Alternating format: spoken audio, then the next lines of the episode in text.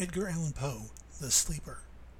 At midnight in the month of June, I stand beneath the mystic moon.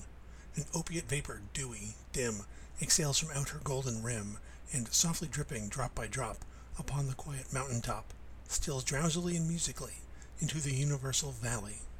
The rosemary nods upon the grave, the lily lolls upon the wave, wrapping the fog about its breast. The ruin moulders into rest, looking like Lethe. See?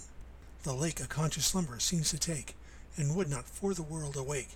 All beauty sleeps, and lo, where lies Irene with her destinies. O lady bright, can it be right, this window open to the night? The wanton airs from the tree top, laughingly through the lattice drop. The bodiless airs a wizard rout, flit through thy chamber, in and out, and wave the curtain canopy, so fitfully, so fearfully. Above the closed and fringed lid, neath which thy slumbering soul lies hid, that o'er the floor and down the wall, like ghosts the shadow rise and fall.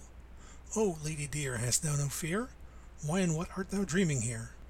Sure thou art come o'er far off seas, a wonder to these garden trees. Strange is thy pallor, strange thy dress, strange above all thy length of tress, and all this solemn silentness.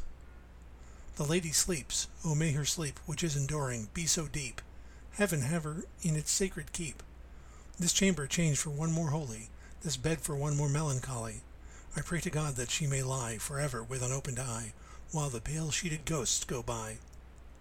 My love, she sleeps. Oh, may her sleep, as it is lasting, so be deep. Soft may the worms about her creep. For her may some tall vault unfold, some vault that oft has flung its black and winged panels fluttering back, triumphant, o'er the crested palls of her grand family funerals some sepulchre remote, alone, against whose portals she hath thrown in childhood many an idle stone. Some tomb from out whose sounding door she ne'er shall force an echo more. Thrilling to think, poor child of sin, it was the dead who groaned within.